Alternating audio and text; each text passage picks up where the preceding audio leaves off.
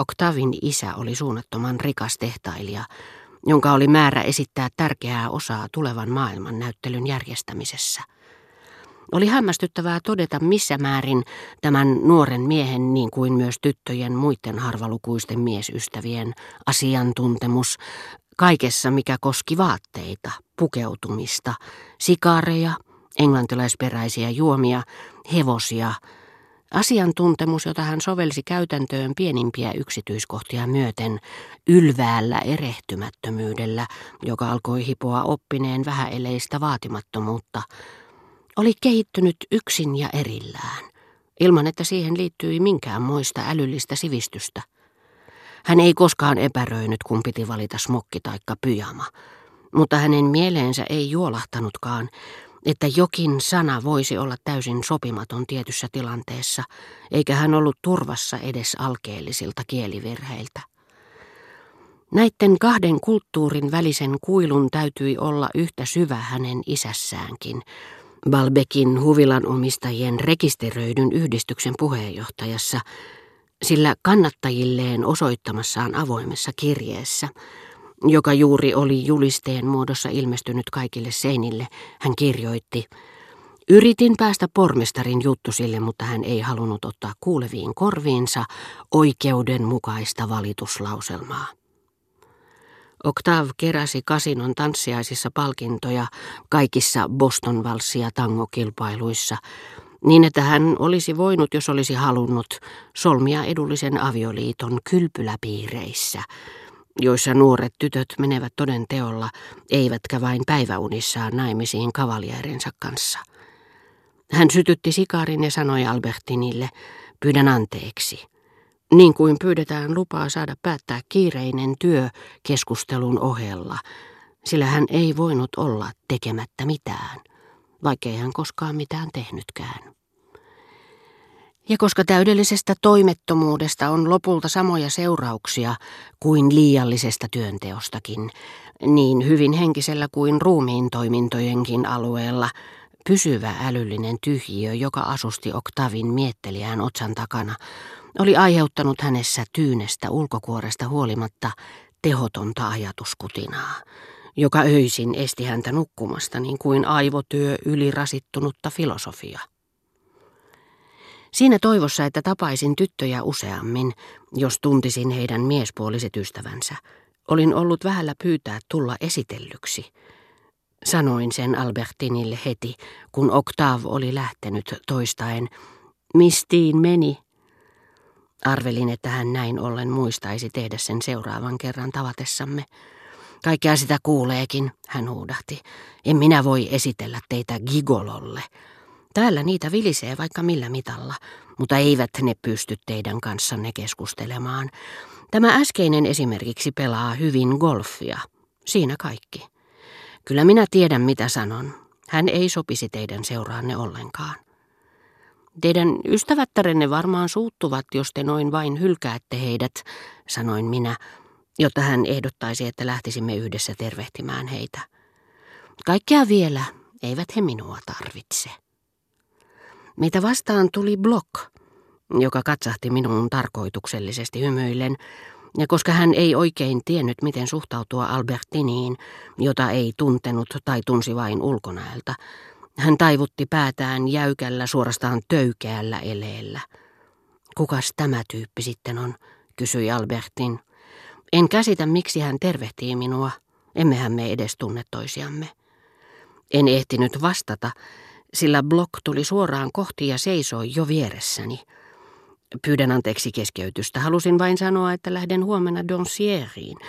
En kerta kaikkiaan voi enää lykätä tätä matkaa olematta epäkohtelias, mitä hän sään luujo mahtaa ajatella minusta. Odotan sinua asemalla huomenna iltapäivällä kello kaksi. Mutta minulla oli mielessäni vain yksi ajatus. Tavata Albertin ja yrittää tutustua hänen ystävättäriinsä ja Donsier, missä tytöt eivät koskaan käyneet, ja mistä tulisin takaisin niin myöhään, etteivät he enää olisi hiekkarannalla, tuntui olevan maailman ääressä. Sanoin blokille, ettei se valitettavasti käynyt päinsä, etten mitenkään voinut tulla. No hyvä, minä menen sitten yksin. Ja herra Ahuen naurettavia Aleksandriineja siteeratakseni, aion sanoa sään luulle, mikä sopii hyvin hänen kirjallisiin harrastuksiinsa. Apprends que mon devoir ne dépend pas du sien, qu'il y manque s'il veut, je dois faire le mien. Tiedän, että minun velvollisuuteni ei ole sama kuin hänen. Hän lyököön sen laimin, minun on tehtävä omani. Myönnän, että hän on aika hauskan näköinen, sanoi Albertin, mutta inhottava kuin mikä. Mieleeni ei ollut koskaan juolahtanut, että Block voisi olla hauskan näköinen. Mutta hän todella oli. Hänellä oli hiukan eteenpäin työntyvä profiili, kyömynenä, erittäin älykäs ja älykkyydestään tietoinen ilme, miellyttävät kasvot. Mutta Albertinin mieleen hän ei voinut olla.